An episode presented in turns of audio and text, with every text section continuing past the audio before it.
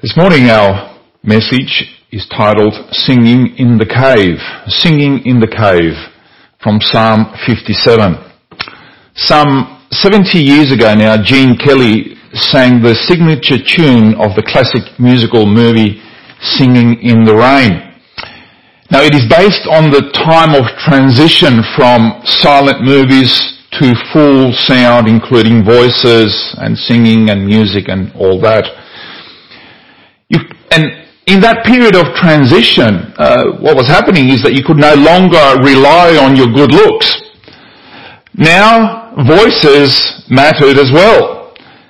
Now, some actors and some producers and others adapted well to the changing times, while others did not.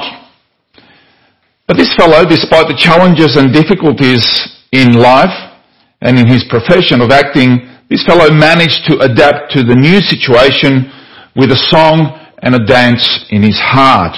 Therefore, the words, singing in the rain. Now Psalm 57 describes for us the words of David before he was king, before he sat on the throne. But instead of singing in the rain, he is singing in a cave. Saul, King Saul at the time, had been in hot pursuit of David through the Judean wilderness, west of the Dead Sea. In the process of fleeing, David had delivered an entire city from the Philistine threat, restoring them with more wealth than they had, than they had lost at the hands of the invaders. That story comes, is, is in Samuel 23 verse 5. But the city the city, rather than repaying David with kindness and providing him with refuge, told Saul of his whereabouts.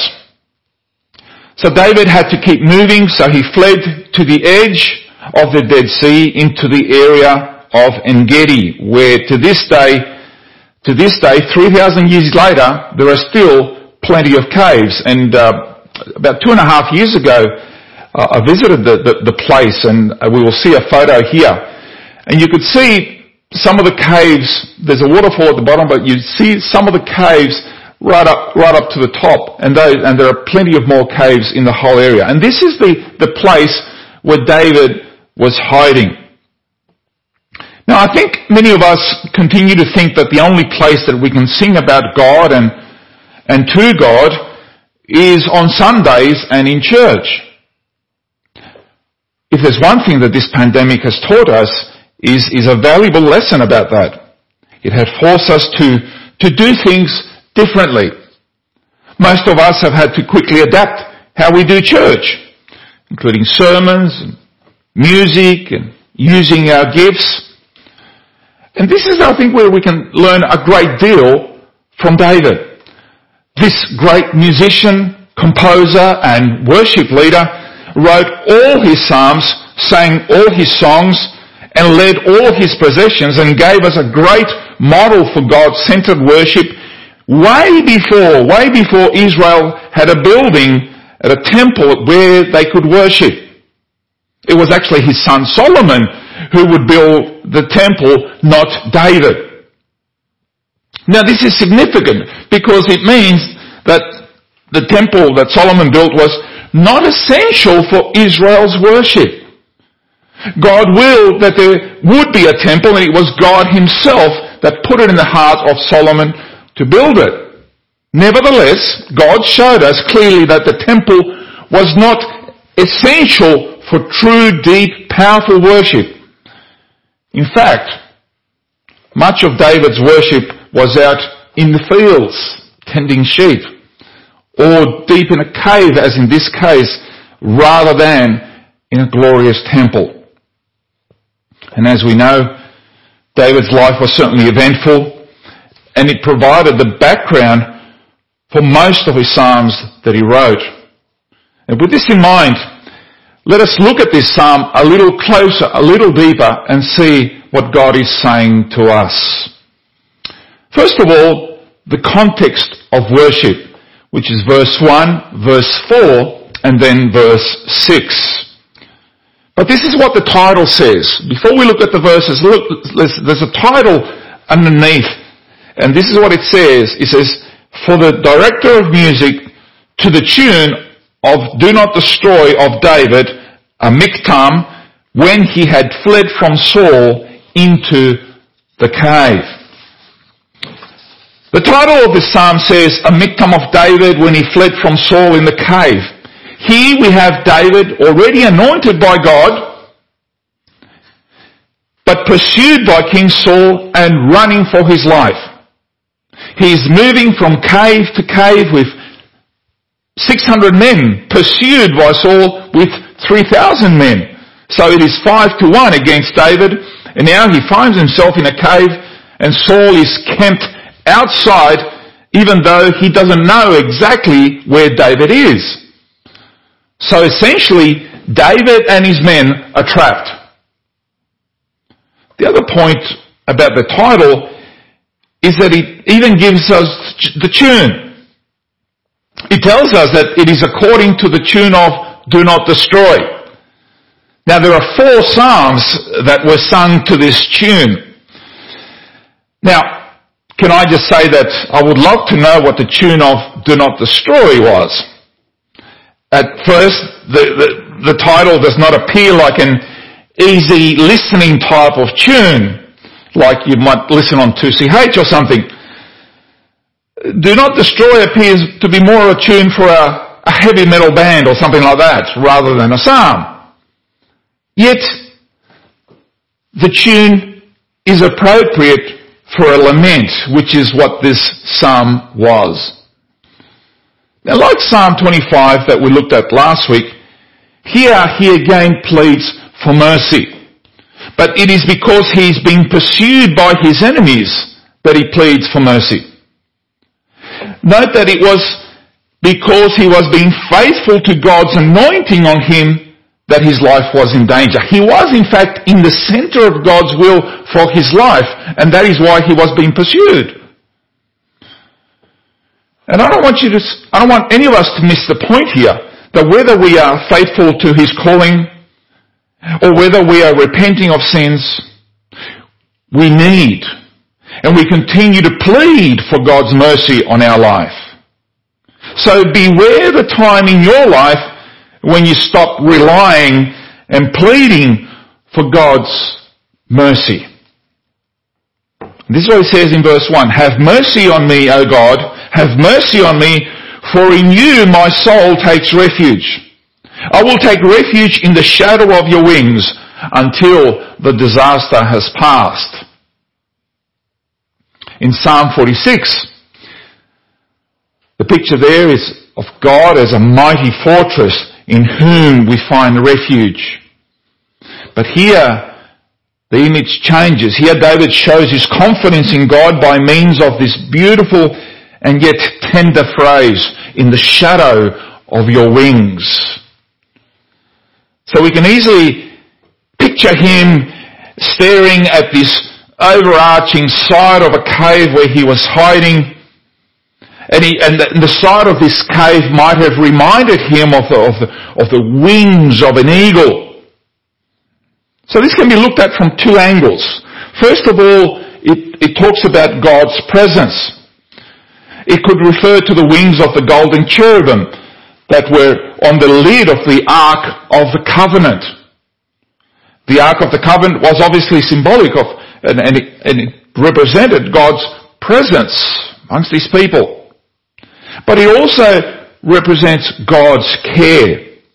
So maybe David is saying, as a mother bird takes care of her young, God takes care of me. He protects me.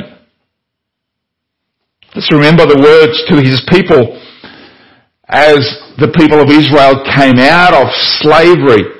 And, and, we find this in Exodus 19 verse 4.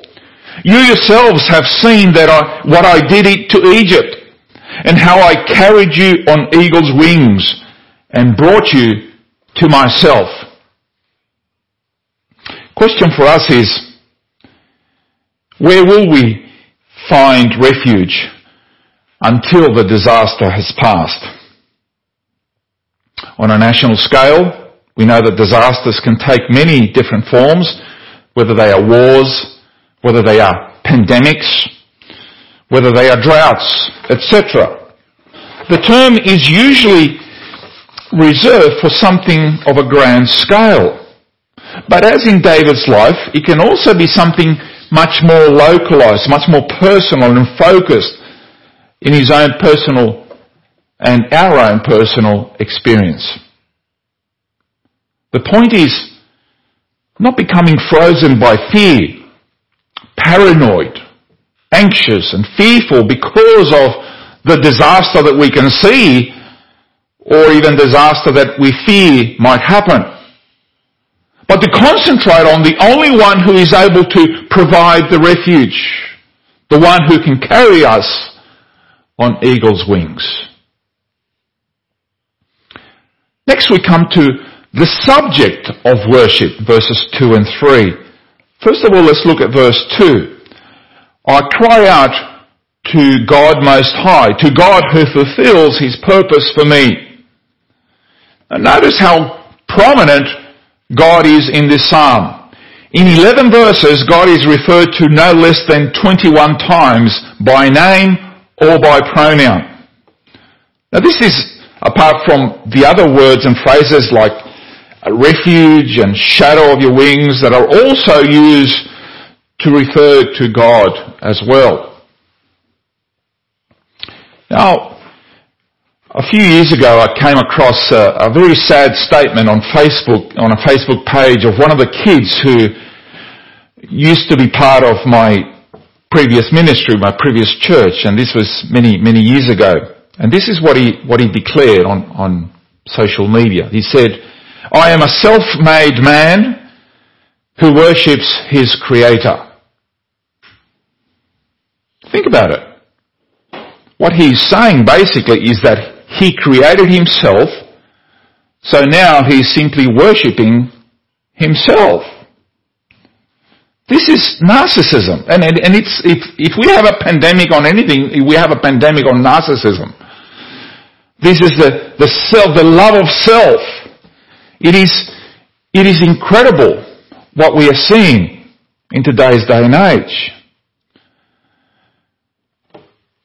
As God's creatures, our worship has to extend beyond us. It has to be directed to Him.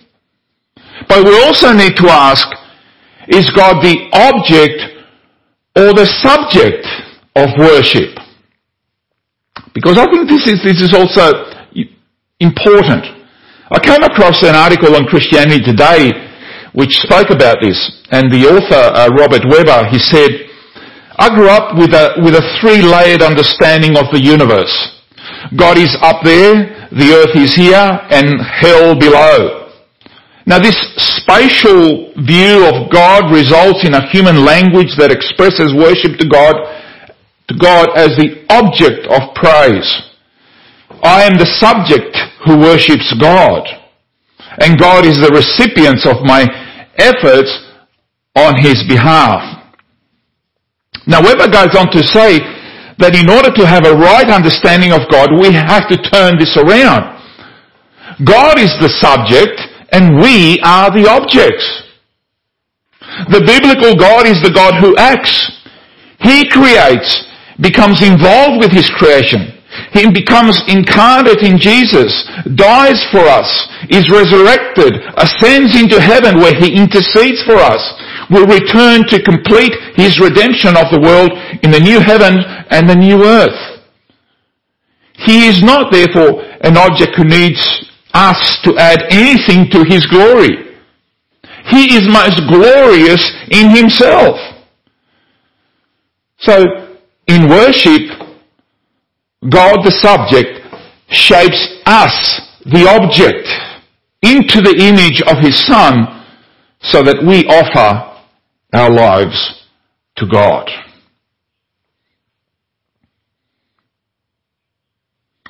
God Most High. It's a wonderful expression, isn't it? And uh, sometimes we sing it, we, we come across it, and we don't think about the implications of this too much.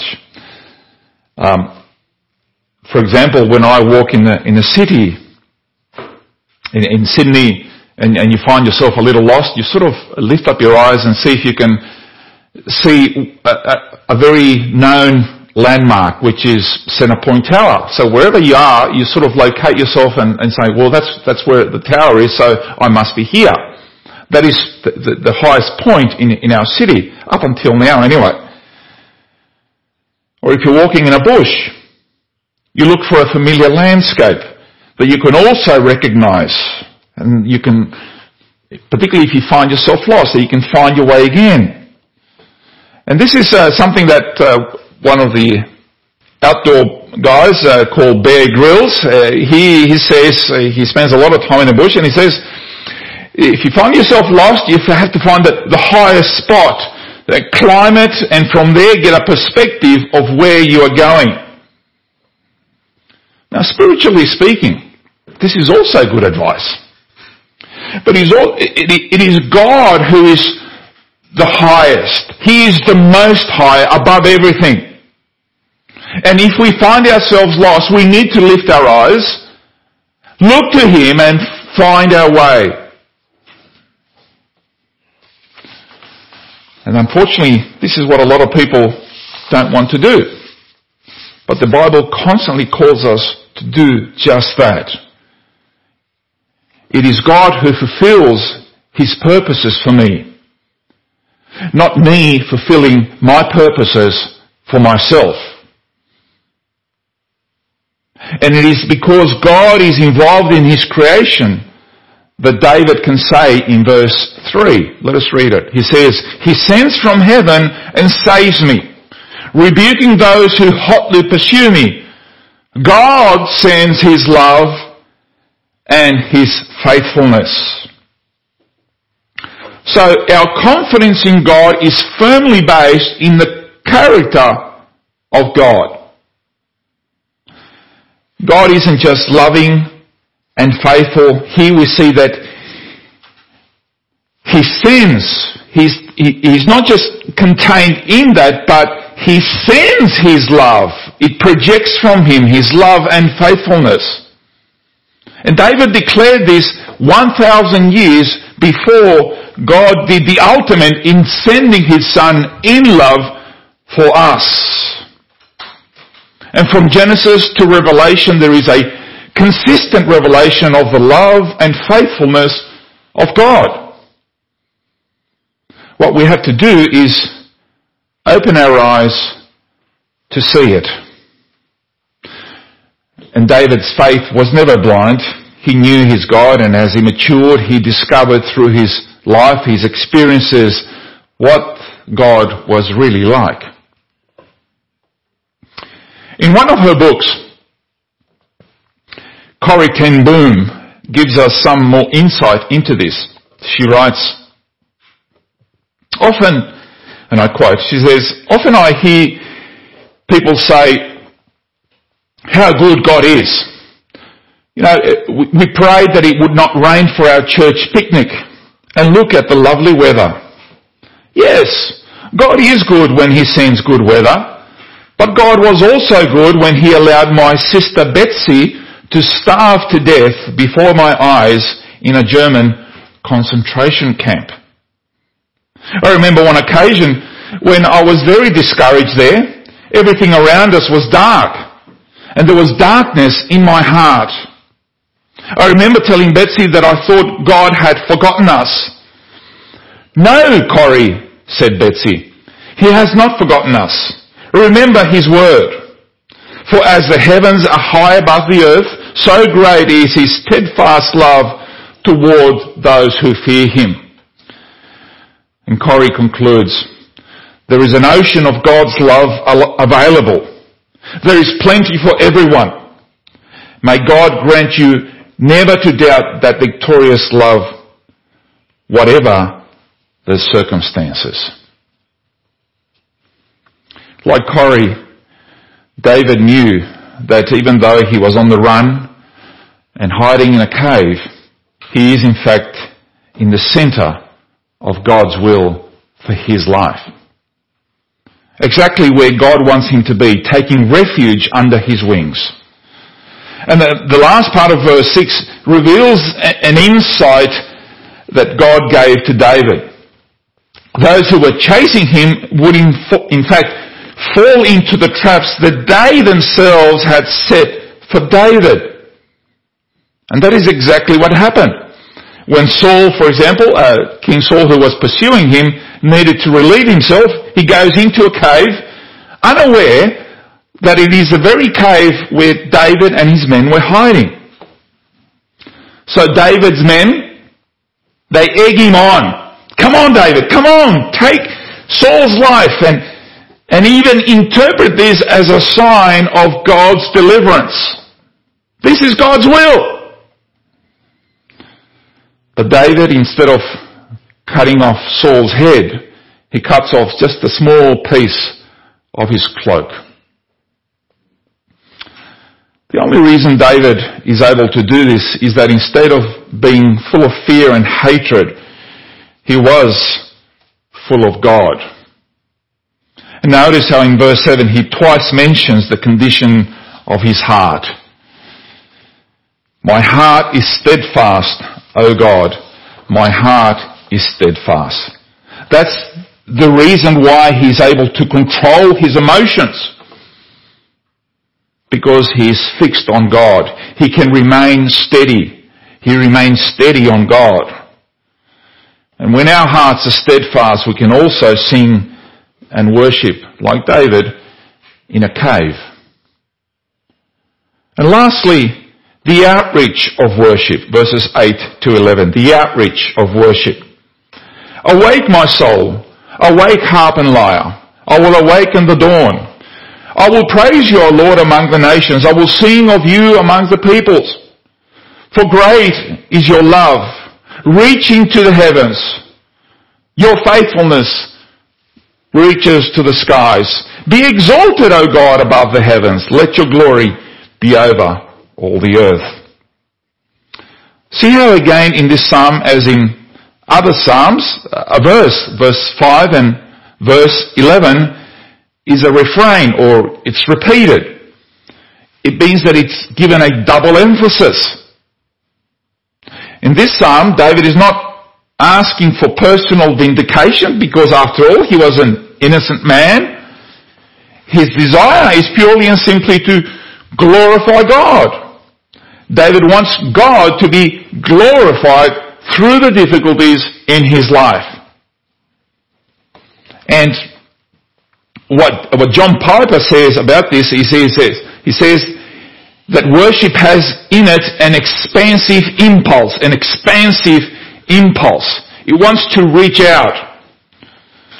Far from being uh, private and inward expression, the more real, the more intense, the more it reaches out to draw others and invites them to join in to worship. So David envisions himself when he's out of a cave, when he's out there. He envisions, he could see this happening in the future, recounting God's loyal love before a congregation, before a people that includes not just Israel, but the Gentiles as well. He wants to declare and shout his praise so that others will know. This is not going to be a private affair. Everybody will know. And somehow for David, there aren't enough loudspeakers for this kind of exaltation that spans the heights of heaven and it spreads the full breadth of the earth.